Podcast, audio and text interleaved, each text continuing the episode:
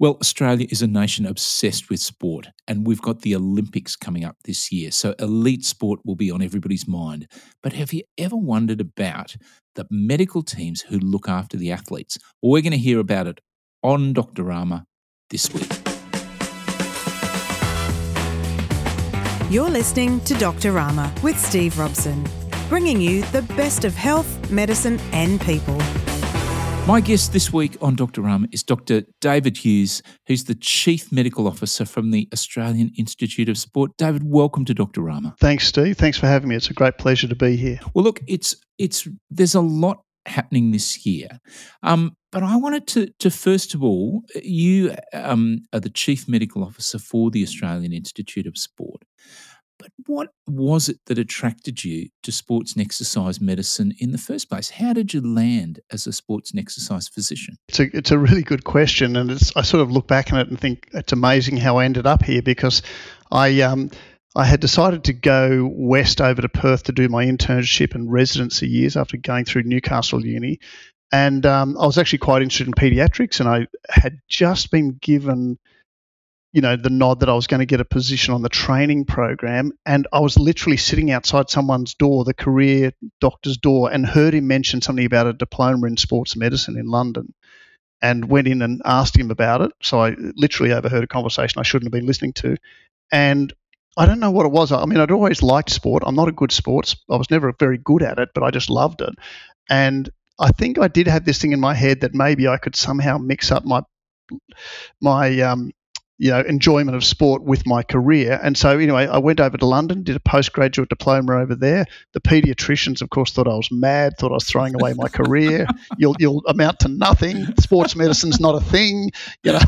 and um, I went over to London and.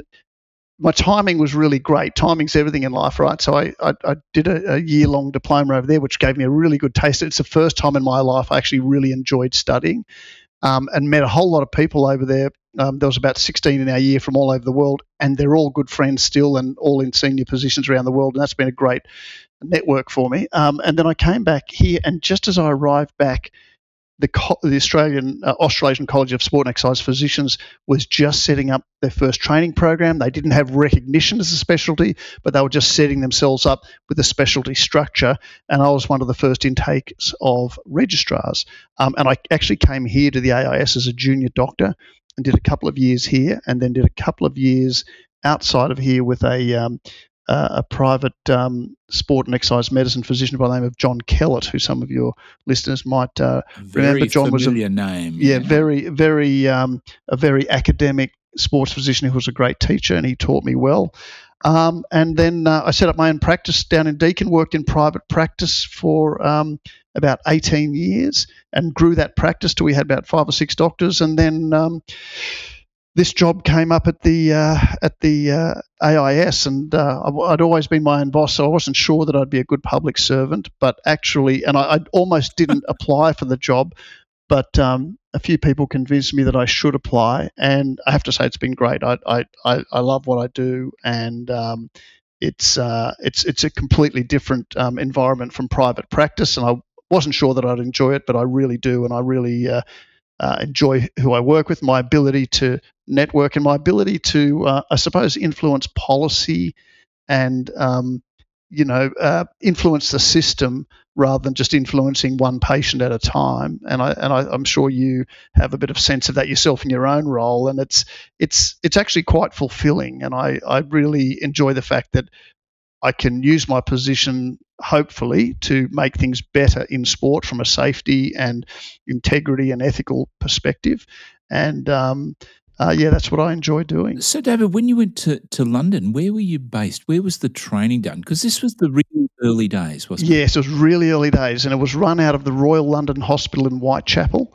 Um, and it was a postgraduate diploma. There was a, a, surgeon by the name of John King, who was an orthopedic surgeon who had been very instrumental in setting it up and uh, I um, yeah, it was just a small group of 16 people, and it was just um, at the time people said I was mad because I was going back to full time study for a year, but um, it, it, it, it, you know, it, and I wasn't sure at the end of that where it was going to get me, or if it was going to get me anywhere, but it, it was what I needed just to get a taste of this type of um, medicine, this type of science, and um, and I really enjoy what I do. And I, I, you know, like certainly in my position at the moment, I deal with elite athletes, and here at the AIS, I don't deal so much with the professional codes, but more with the Olympic and Paralympic athletes and the pathways leading into Olympic and Paralympic sports.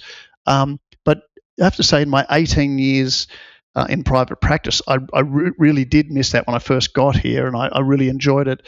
And I, I think people might have the impression that when you're a sport and exercise medicine physician, you just see all these rock stars. But what I would say is, in, when I was in, in private practice in Deakin, you know, the, the cross section of my practice was probably not much different to a general practice. You know, I saw um, everybody from uh, kids under the age of 10 who had some sort of musculoskeletal issue to uh, people who were in their 80s or 90s um, who had musculoskeletal issues. And then we saw a lot of people for whom exercise was their you know, maybe it was their method of dealing with mental health issues or dealing with other uh, physical challenges that they had from a medical perspective. And and and you know, I'm a big believer in exercise is medicine. Um, I think if all the benefits of medicine could be put into a pill, we'd be giving it to everybody and giving them lots of it because it does such wonderful things for you know psychological, physical, and emotional health.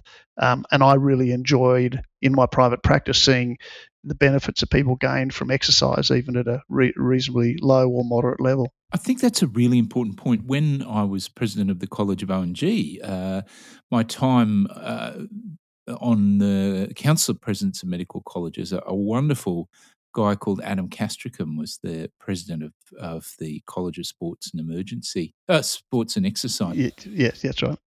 And when I first met him, he just seemed to be getting these tickets to these fabulous sport all the time, and I was very, very jealous because nobody else seemed to be, you know, off to the, you know, these fabulous uh, sporting events. But I think I really got a sense talking to Adam at the time of exactly what you just said there that we undervalue exercise and movement and all of the things that sports and exercise medicine is about compared to technology. But in fact, what you can achieve and the, the change you can make in people's health and their lives through what the work that you and your, your colleagues do is quite extraordinary, isn't it? Yeah, I think so. Look, I I, I feel really yeah I, I, feel really lucky to have had that experience in private practice, and I know Adam very well, and I know I know the way he practices, and I know his sort of ethos about um, uh, promoting exercise, and um, I, I, you know, I just I just think it's it's that old adage of you know, are we going to are we going to structure the health system so that we stop people going off the cliff, or are we just going to park the ambulance at the bottom of the cliff and try and fix people up once they've gone off it?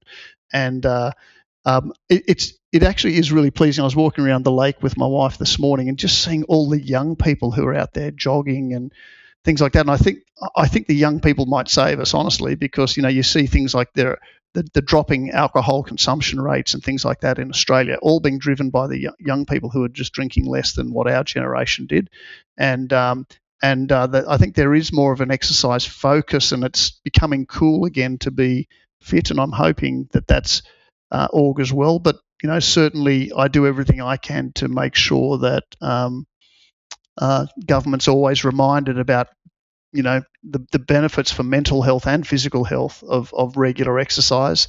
And uh, um, I think if, if if everyone was able to achieve or, or, get close to the, the recommended daily dose of exercise then you know we would um, I think we would uh, we would save billions in the in health. I agree with you absolutely absolutely 100% David. Now look a lot of people listening won't understand what the Australian Institute of Sport is, what its relationship is to, to sport in the country, how it fits in with the Sports Commission. Can you just talk us through a little bit about the role of the AIS? And I wanted to get to then what you and your medical team do at the AIS. I think that the basic premise of the AIS is to um, the AIS is the high performance arm of the Australian Sports Commission.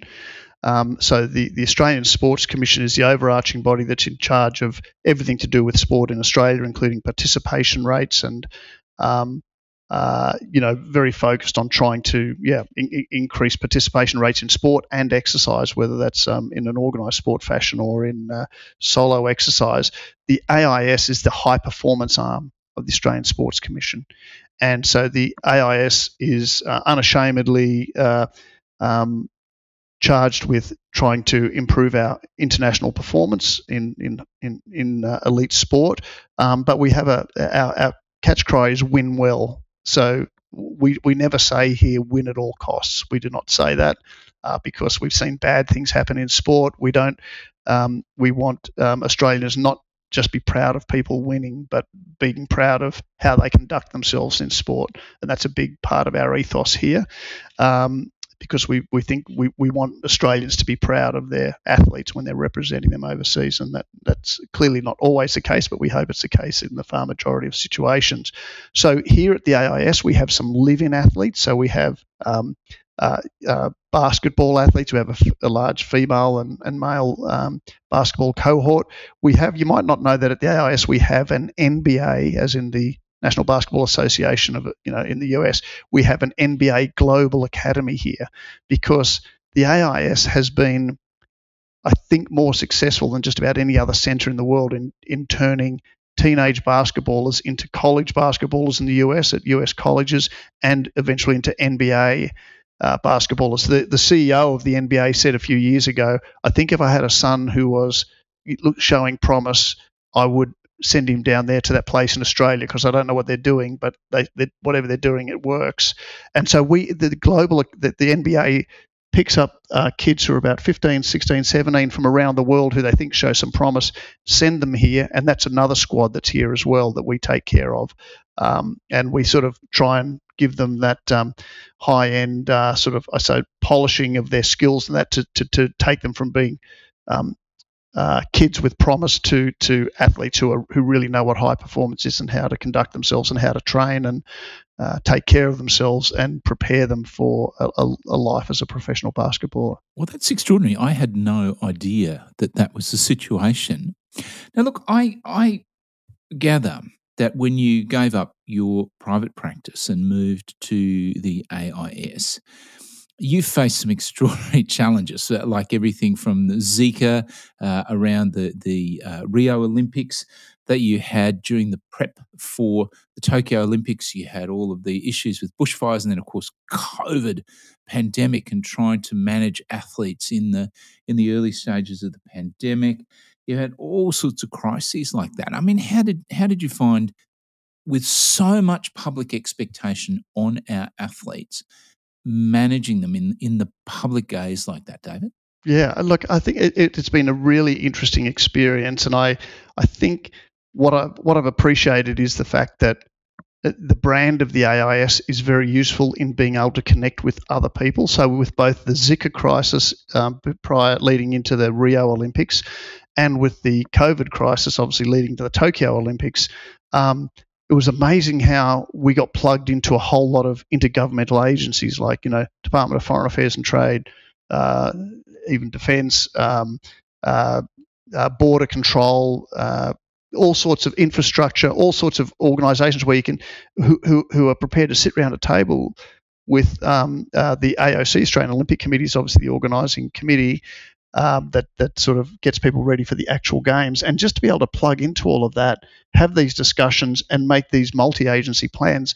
Uh, that was a really great privilege and a really an eye opener for me that wow this is what government does they have all these things in the background that no one sees all this capability that hums along and when there's a problem and like if you think about covid at that stage there were no flights in or out of japan right so there were special um, uh, uh, Olympic flights just for the purpose of games to go in to deposit people, but there was always the prospect that things could. What what if things went bad? You know, and and I had staff pull out in the year or so leading into the games because they felt like, well, this is crazy going from a safe situation to Australia into a situation of unknown where if you got COVID, you could be put in a hospital where you don't speak the language, your family can't talk to you, no one can talk to you, all of that sort of thing. So it was it was quite stressful for some members of staff, and, and we respected everyone's wishes with what they wanted to do. But clearly, the government had to have a plan for what if it all went bad in Tokyo.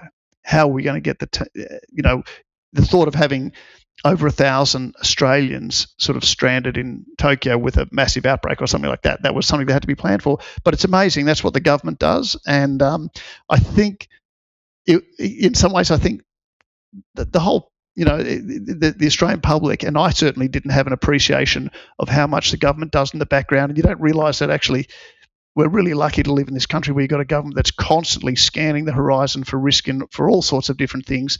And there are things going into place that no one is aware they're, they're going into place as a risk mitigation in case, you know, worst case scenarios in all sorts of different things. So uh, it's certainly given me a much better appreciation of what a great job government does and the power of interagency collaboration across government when there's a big project or issue that's on the table that's complex and they can bring all this expertise to the table. It's quite impressive. Absolutely. Now, I'm going to ask you before I get to the concussion uh, new guidance in a second, I want to ask you what you would say the difference is between managing the health of a high performance elite athlete as compared to sort of the usual medical practice, because it must be very different, David there are differences, but if I could, I, the first thing I'd like to say is what is the same? Because you imagine it would be so different. But at the end of the day, you know what they want?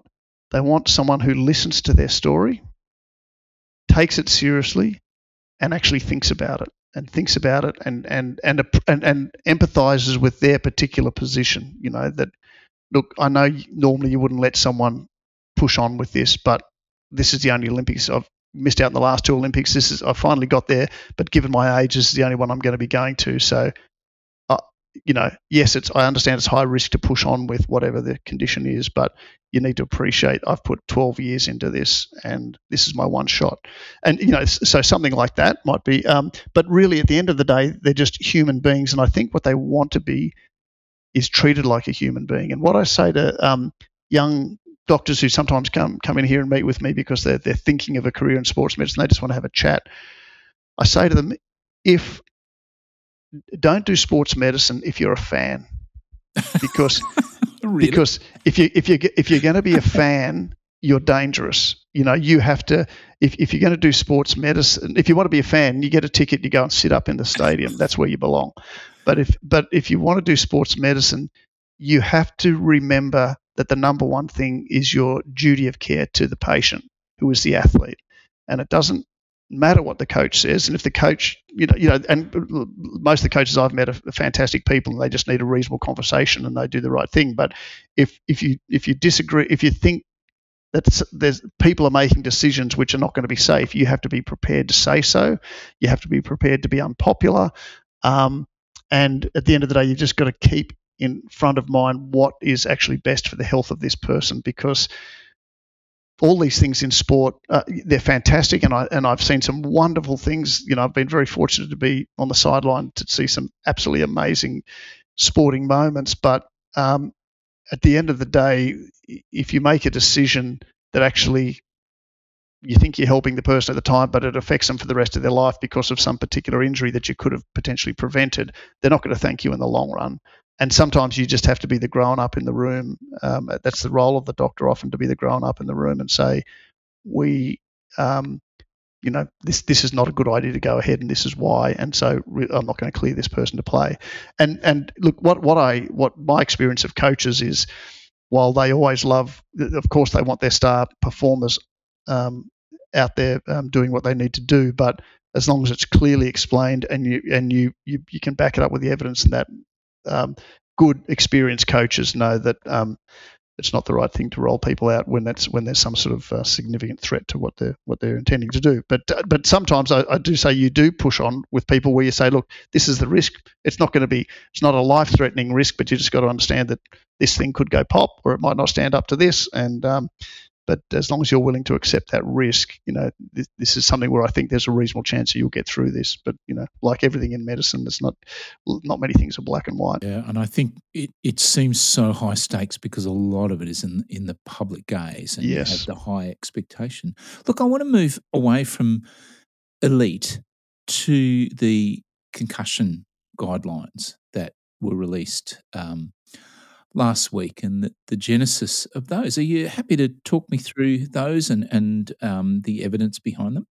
Yeah, sure. So, um, look, we, have produced position statements um, since 2016, and it really came about because I think back in about 2014, I think Peter Dutton was the health minister, and his um, ministerial advisor rang me and said, look, there's a, there's a, there was a lot of controversy in the papers about concussion, and what they wanted, there was a lot of criticism of the major sports, which I I, um, I, I didn't agree with, but essentially what the minister wanted was an independent position statement that was written independent of sport. So we wrote a position statement in 2016. We've upgraded it every year, and um, this one is probably our most comprehensive. Um, uh, the 2024, and it's named you know, concussion and brain health because acknowledging the concern that is out there in the community um, and it's a real concern. It's a palpable concern.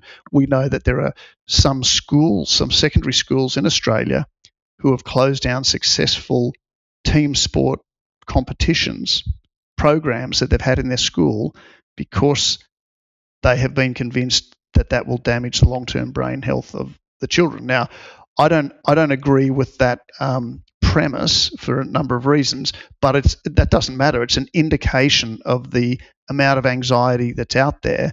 And I have to say that I have a real, um, uh, I'm very cognizant of the fact that this role as Chief Medical Officer of the AIS carries a fair bit of responsibility just because of the brand of the AIS. And the one thing that I, I'm very proud about about being in working for this organisation is that universally everywhere you go. If I go overseas and I, you know I say I'm the chief medical officer of the AIS, that opens doors. I mean, the AIS is renowned around the world as a, a great centre of excellence and one of the first that really modelled this you know centre of excellence where you bring a lot of expertise onto one campus and and then um, have people come through the campus. But um, I um, I'm very cognizant of the fact that the AIS is obligated almost by dint of its good reputation and its sense that it's government, it's neutral, that, that what we say makes a difference, and therefore we've where there's where there's concern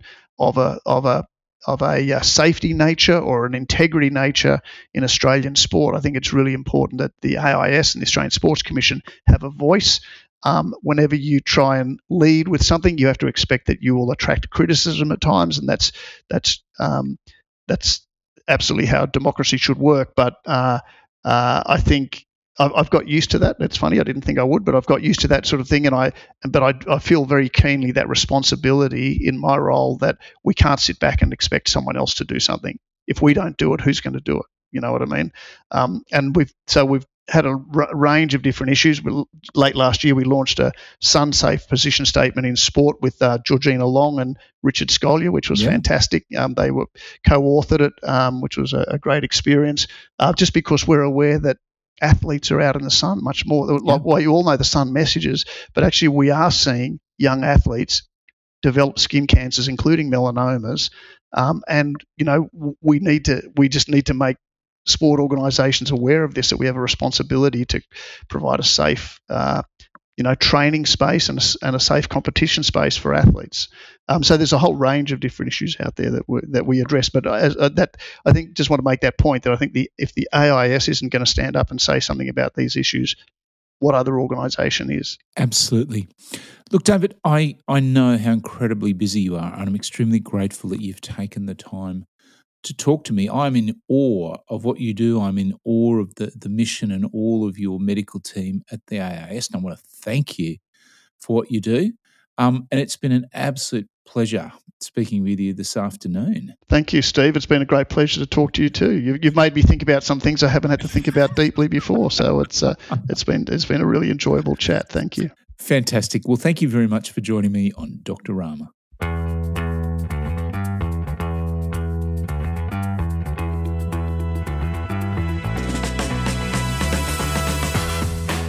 You've been listening to Doctorama, a podcast produced on Ngunnawal country by the Australian Medical Association.